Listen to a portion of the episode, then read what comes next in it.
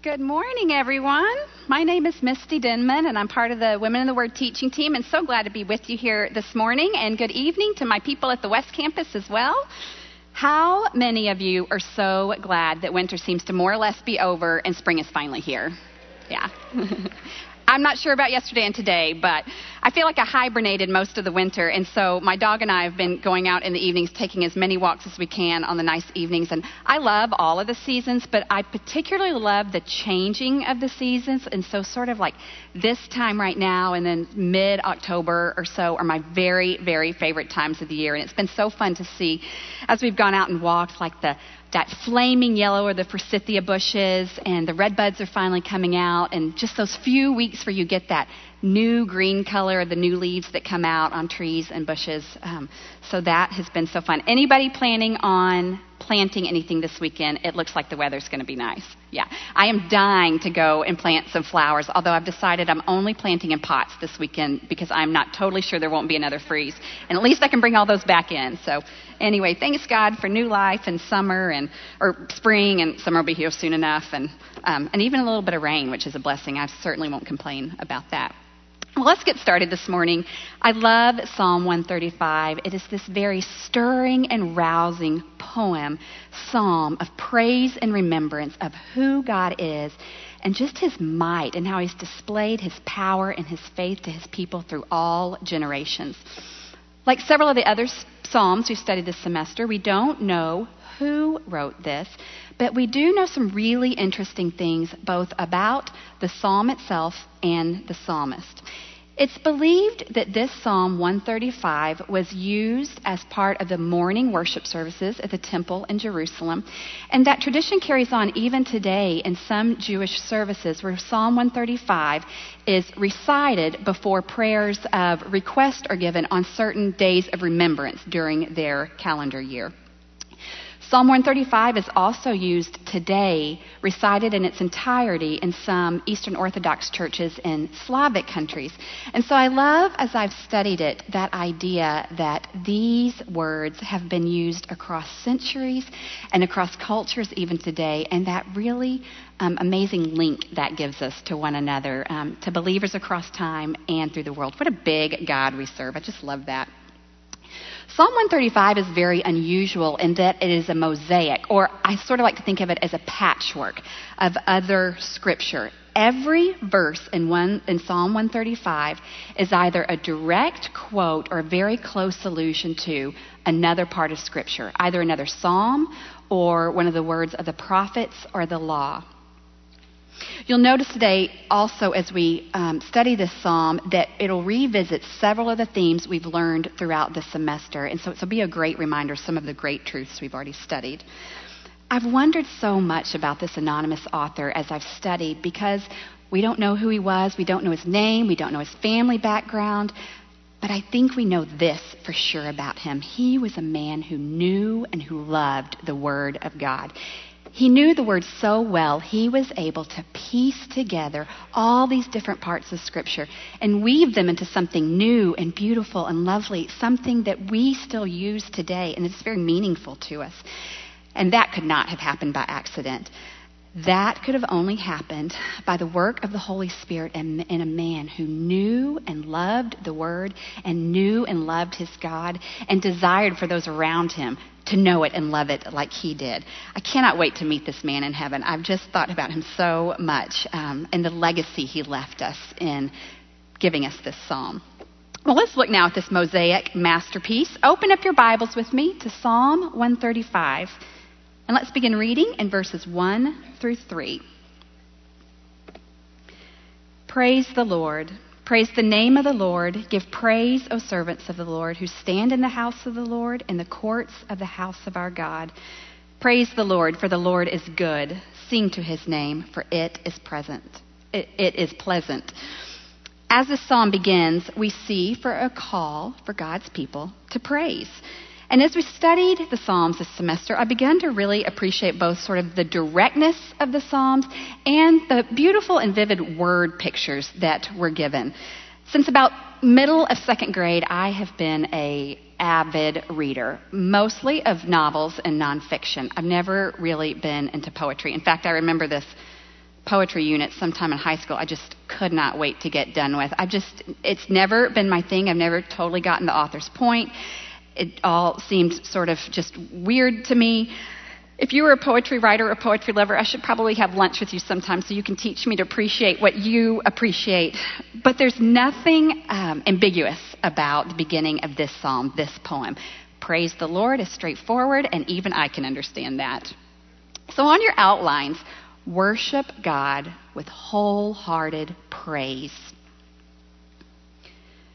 So, as we look more closely at that opening statement, praise the Lord, and those verses that follow, I think it's always good to ask ourselves the question who or what is praise? Who is doing the praising? And how are we to do that praising? We've already studied several Psalms this semester, and so by now we're familiar with this format and the language of the category of Psalm that are called praises. But because it's always helpful to go back and review the meaning of word in scriptures, let's look more closely at that word praise. Praise is a verb, it's a call to action, and here it is speaking of the action of expressing approval, deepest admiration, acclaiming, exalting, making much of, and paying tribute to, all with the focus of the Lord. So, the response of our soul to the character of God is this offering up of grateful praise to Him Praise the Lord both sets the tone for this psalm and permeates every line in it. God is showing himself to his people, and we know him to be good, and we praise him for it. As for the question of who is to do this praising, the psalmist exhorts the servants of God to lift up their voice to him, and he is speaking there to every believer, from the most common man in the courts all the way up through the leadership of the church. It reminds me of earlier in the semester when we studied Psalm 103 and we learned that each of us is created by God to praise Him. This is shown in this psalm as well. One way we worship and serve the Lord is to just set aside time each day to praise Him. Sometimes I think of praise and of worship as something I only either do on Sunday or Thursday morning at church or during some grand and emotional time, but the truth is, we can serve the Lord well and often by stopping every day in the midst of our just daily swirl of activity and choosing to praise Him, to focus our minds and our hearts on Him, on His many praisable attributes, remembering Him, talking and singing to Him, living a life of thanksgiving and thanks living, as we learned in Psalm 118.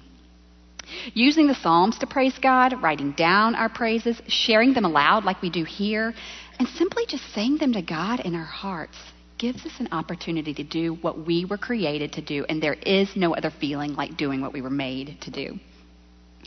In verse 3, we are told to sing to his name. That refers, of course, to the name of the Lord. I think it can be hard for us today to really understand this concept of singing or praising the Lord's name Today we give babies and kids names for lots of reasons. Sometimes I think we just choose them for how they sound, sometimes just because we like them. I know with my two kids, one of them was named for his great grandfather, and one of them we named just because we liked it, and that is great. But modern American baby naming is very different from how names were chosen in the Bible. In biblical times, one's name reflect, reflected some very essential truth about who that person was very different from it is today. I've noticed in the last few years, as I've read different things online or whatever, um, how strange some of the celebrity baby names are. And I think um, more than naming their kids after somebody in their family or just because they liked it, they try to be really unique and offbeat. So I Googled some celebrity baby names of kids just in the last few years, and here are a few Heavenly Hiraani Tiger Lily, Sage Moonblood, Moxie Crime Fighter. These are real names of real babies. Diva Muffin, and Fifi Trixie Belle. Okay, that one is so bad. That is like a poodle and not like a kid.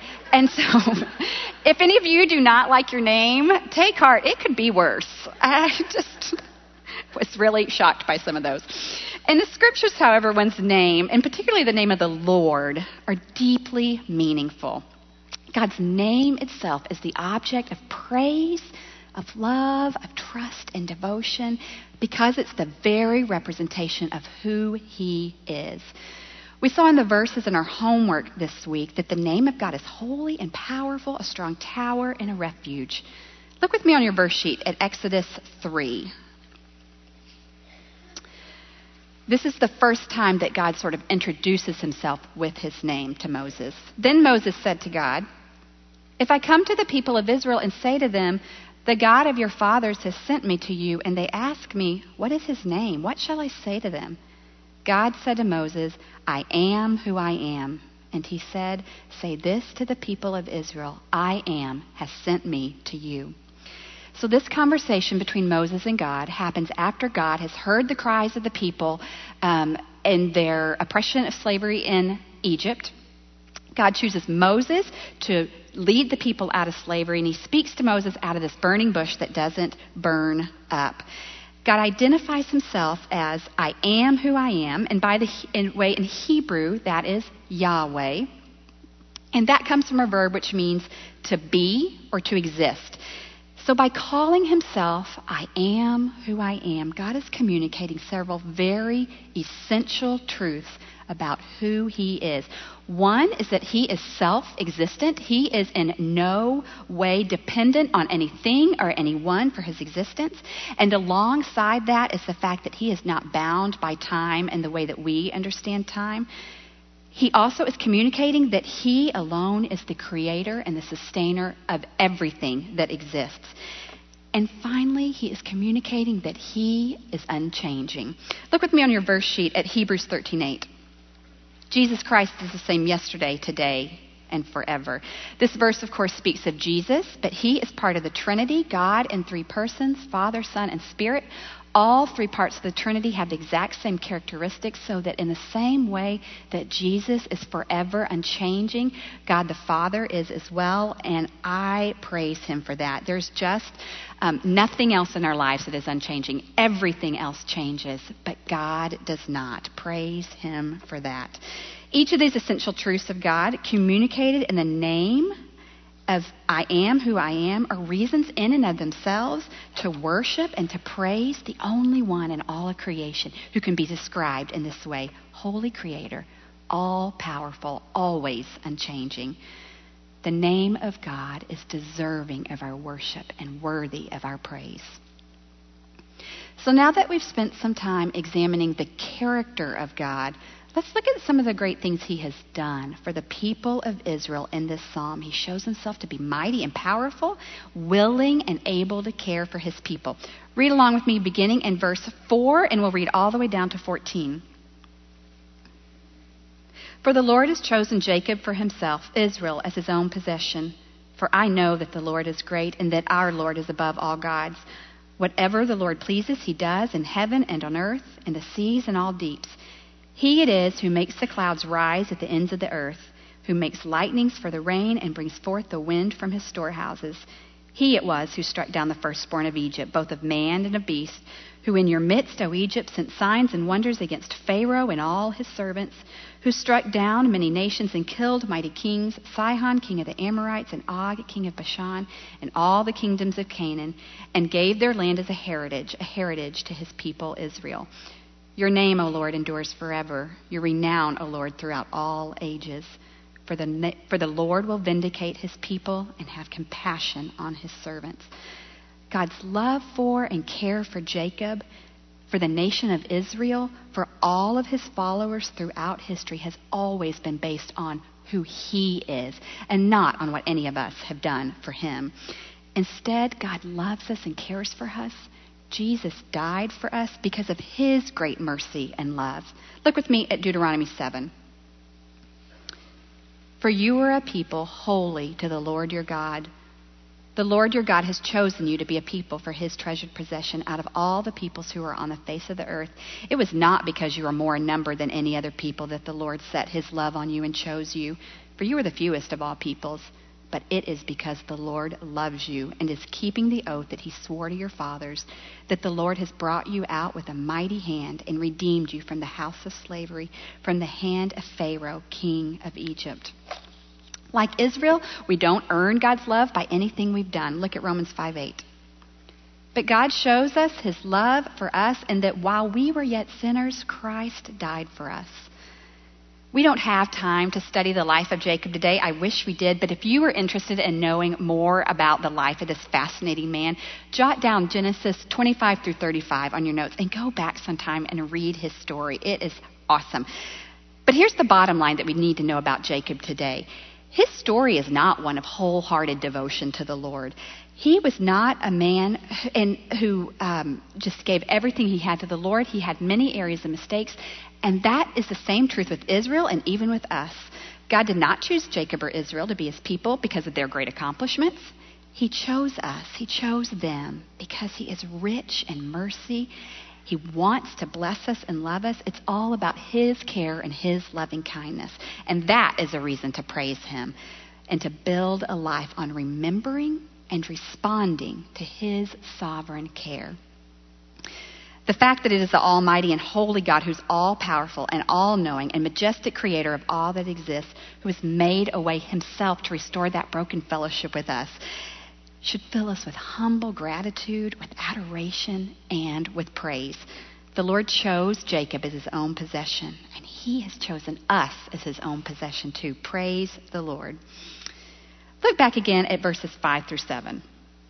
For I know that the Lord is great and that our Lord is above all gods. Whatever the Lord pleases, he does in heaven and on earth, in the seas and all deeps.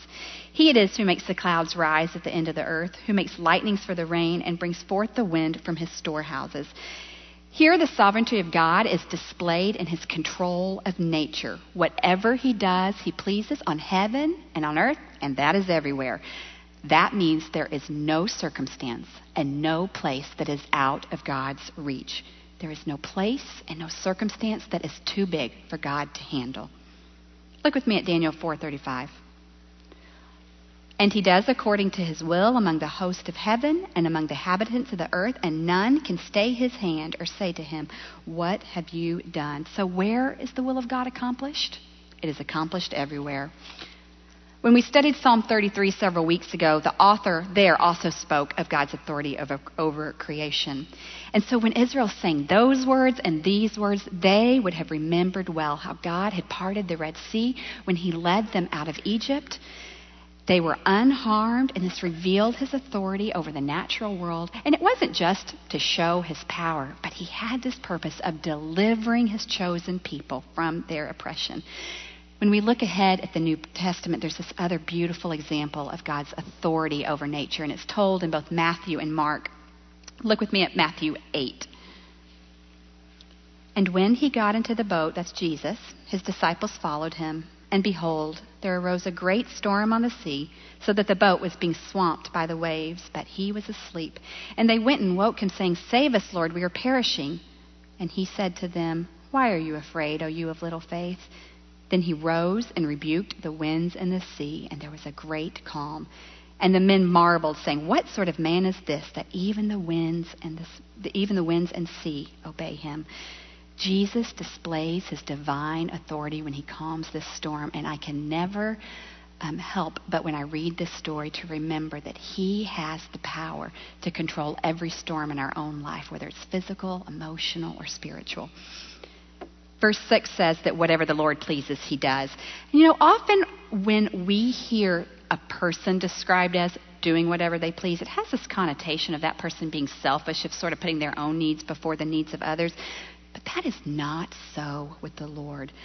With God, when He does whatever He pleases, it is different.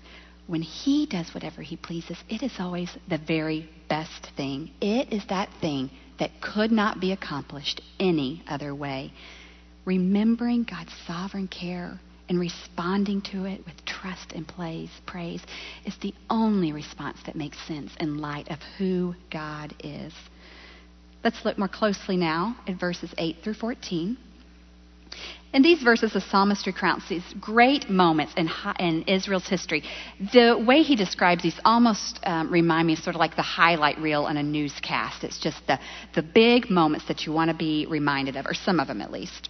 These are times when God intervened on behalf of his people so that they were delivered from Pharaoh and from slavery in Egypt. They were times of military victory that could have only happened because the Lord was on their side remembering that God had protected and provided for Israel in their past strengthens their faith for what they faced both presently and in the future.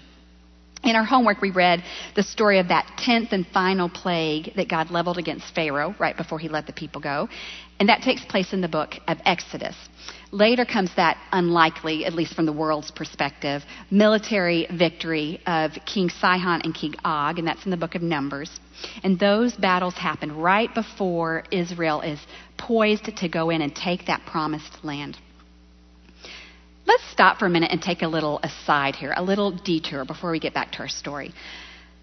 When we read these types of stories in the Old Testament, there's a big question that can come up. And so let's talk about what that question is and what the answer to that is today.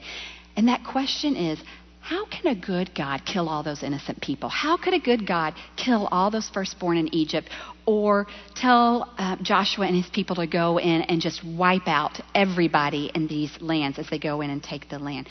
It's a good question to ask and to answer, both for yourself um, and maybe so that you can talk to somebody else about it that has that question. The first thing to remember here is those people were not innocent.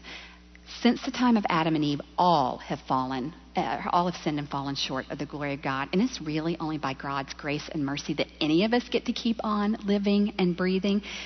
But the fact is, too, that these were terribly corrupt and immoral people. These were people who practiced all sorts of just repugnant practices, all sorts of um, child sacrifice, just very blatant and rebellious um, turning away from the living God.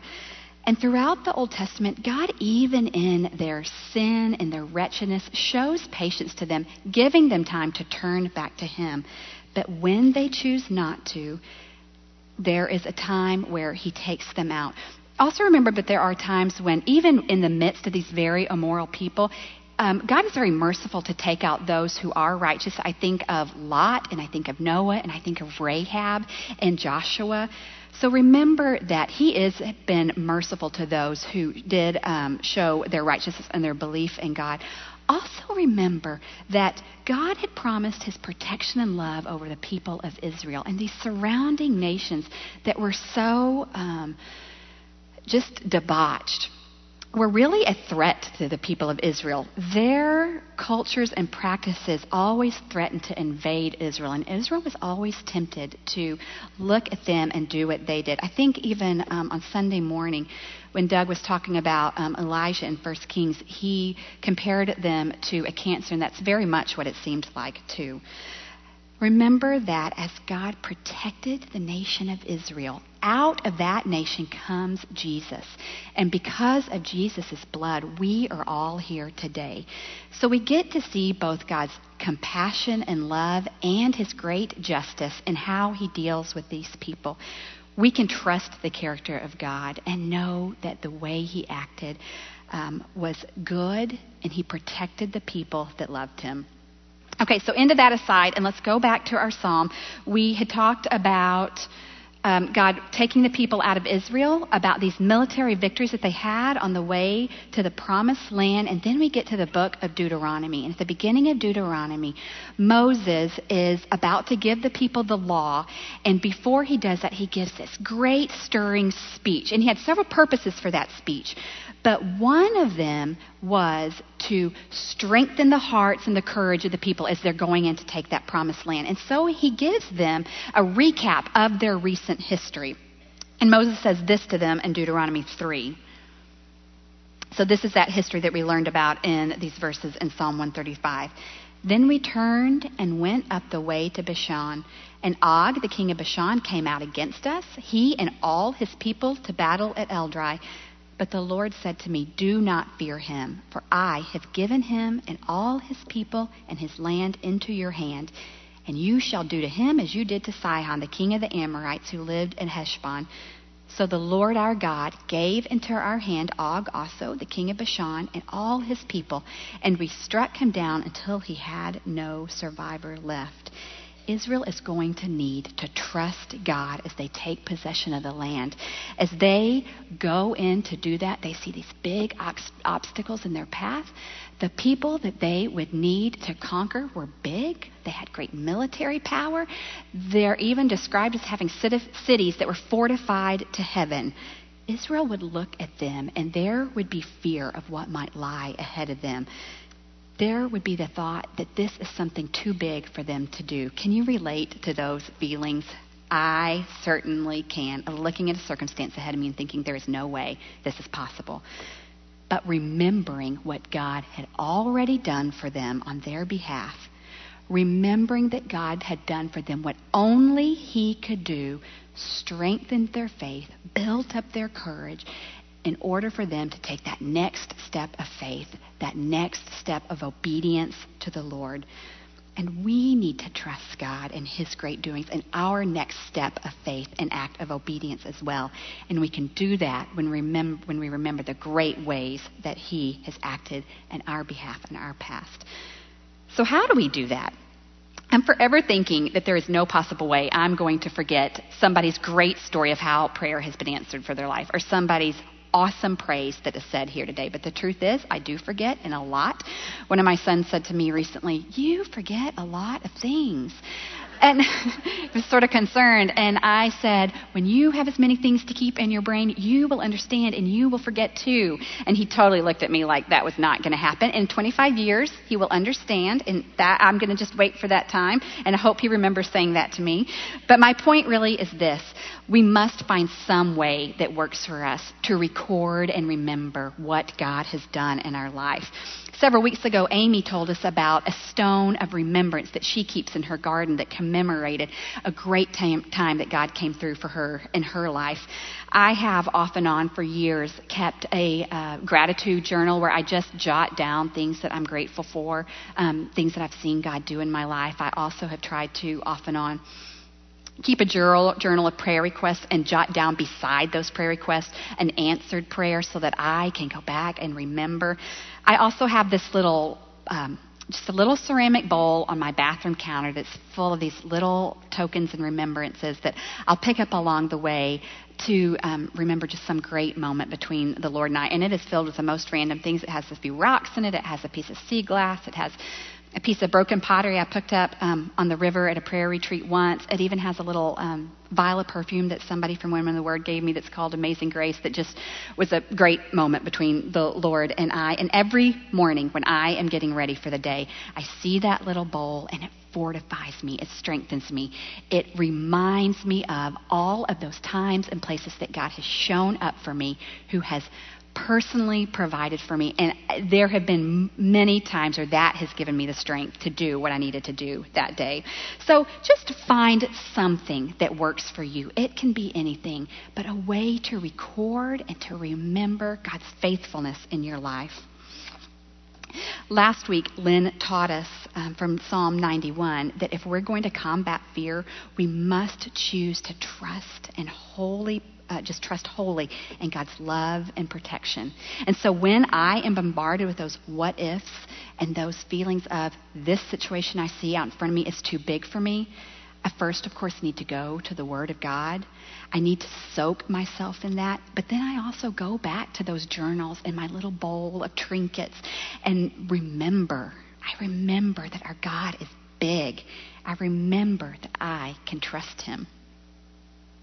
For those who sang this Psalm 135 originally, it was the history of their own ancestors that they were remembering. And while there are a few smattering of believers in my own life, I don't have that family history of stories of faith that fortify me. But I have something really great instead, and something that's available to all of us, and it is a treasure. I have great stories of the faith of other brothers and sisters in the Lord who have come before me. So, in addition to God's Word, which of course we know is filled with awesome stories of faith, there are also some great books that I have fallen in love with, some biographies and autobiographies of believers who tell stories of amazing ways God has worked. Uh, I have a, just a few of them right here that I have read and loved. Um, and there's also a very short list on the bottom of your, of your verse sheet of my very favorite. Um, biographies and autobiographies. Um, mostly, I think they're missionaries of um, just people who I think that person trusted the Lord. I want to trust the Lord like they did. And when they trusted God, I cannot believe what happened in their life. So it would be worth your time if you are a reader at all to just, um, in addition to always, always the um, stories in your word, just fortify your heart and your soul with these great stories of faith. So, foremost, allow the Word of God, but also the faith of believers around you, stories we hear in this room, but also just those stories of believers who have come before us to strengthen you, to give you courage, and to move your heart further along um, in your ability to believe God and how big He is. In retelling the history of God at work among His people, the psalmist has written so far in the past tense.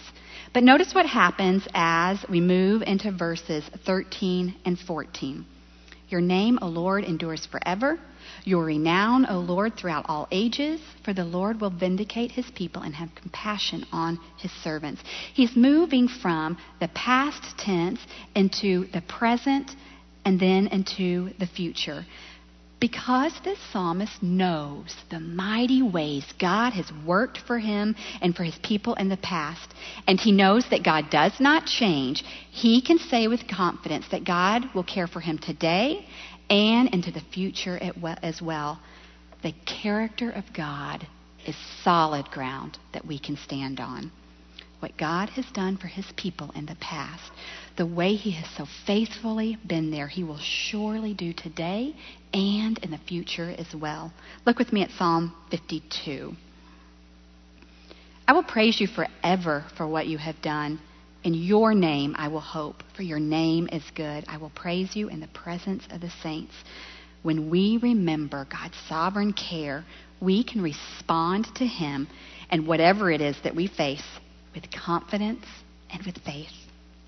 Let's move on and read verses 15 through 21. The idols of the nation are silver and gold, the work of human hands. They have mouths but do not speak. They have eyes but do not see. They have ears but do not hear. Nor is there any breath in their mouths. Those who make them become like them, and so do all who trust in them. O house of Israel, bless the Lord. O house of Aaron, bless the Lord. O house of Levi, bless the Lord. You who fear the Lord, bless the Lord. Blessed be the Lord from Zion, he who dwells in Jerusalem. Praise the Lord. So, on your outline, trust in God alone. So, this description here of these powerless and lifeless idols that we read sort of seems like this direct contrast to the portrait of this holy and powerful God. And you wonder at first why the psalmist even includes this section here. It seems at first glance unrelated to the rest of the psalm. After all, this is a, a, a praise psalm. We're focused on the person of God, on meditating on who He is. But we remember with me your Old Testament history every nation surrounding Israel worshiped these false and lifeless pagan gods. It was only Israel who really knew the one true God. And as, as, as, Israel had witnessed the power of God on their behalf many times, but unfortunately, they had this tendency to turn from the holy God and turn towards these lifeless idols of the nations around them. This is a warning to a people who were prone to wander. And even though Israel had every reason on the planet to know and trust that living God, they still had this temptation to turn away from him. So I have this personal tendency, and I wonder if any of you share this with me, to um, like read those stories of when they turned away from God and think about those ignorant, ignorant Israelites and how on earth do you act like that, and how can you worship like the God of the frogs and this golden calf and this whatever that you've got? It seems so silly given that you saw God in a pillar of fire and the cloud of smoke, and who are you people, and how do you do this? But then I am always reminded we are not so different. I am not so different from those Israelites. Even knowing what they knew, they still had that temptation to forget who the living God was. And I do it too. I wish it weren't true, but it is. Even having the whole of Scripture at hand, even knowing the great stories of God's might and His love, we sometimes take our eyes off of God and look instead at false sources of hope as we've done before in the semester, particularly I think of Psalm 33, let's take our own careful look at where we put our hope. Take some time today or sometime soon to ask yourself where you put your hope in other than in the Lord. Perhaps it might be worthwhile to spend some time in prayer asking God to show you if there are some areas maybe hidden in your life where you have some false idols, some places that you trust before you trust God that you might not even be aware of. Each of us has our own areas of weakness, and since we're prone to wander just like those Israelites, let's be brave and identify our own false gods. Let's confess to God those shortcomings, and let's ask Him to turn our hearts wholly back towards Him and Him alone. We've spent some time this week studying His love, His might, and His sovereignty. And as we continue to meditate and look intently at who He is, we will notice that He becomes bigger and those idols become smaller. Look at 1 Thessalonians 9 and 10 with me. For they themselves report concerning us the kind of reception we had among you, and how you turned to God from idols to serve the living and true God, and how to wait for his Son from heaven, whom he raised from the dead, Jesus, who delivers us from the wrath of come. So, this most glaring aspect of worthlessness in any idol is that it is powerless to save us from our sin. Only Jesus can do that. And I love this verse in First Thessalonian that the evidence of these people's salvation is they had turned away from whatever their idols were and turned toward the Lord and his salvation. In the Old Testament, when the Israelites realized their sin and they turned back towards God, God had so much compassion for them and loving kindness, and He forgave them and He blessed them. And we can expect the same. Make a daily choice to hope in God and in God alone. The great British pastor and author Charles Spurgeon said this in response to 135. He said, Do not only magnify the Lord because he is God, but study his character and his doings, and thus render intelligent, appreciative praise. And that is what we have done this whole semester as we have studied the Psalms. Like the Israelites who sang this song of praise and remembrance of God's character and his great provision day and night, we can do the same. We have the great privilege of blessing God, as we saw in the end of this psalm. Like those faithful who have come before us, who have blessed God, we can worship him with our praises. We can remember the many ways he has cared for us and provided for us every day and we can choose wholehearted trust in the living God. So pray with me. Thank you, Lord. Thank you for our salvation. Thank you for the privilege of gathering here together today. Thank you for the powerful ways you have worked in our lives every day. Lord, we love you. Help us to love you more. We trust you because you are worthy of our trust. Help us to trust you more. I ask for your blessing on everyone here today that we would go out in your name, trusting you. It's in your holy Son's name we pray. Amen.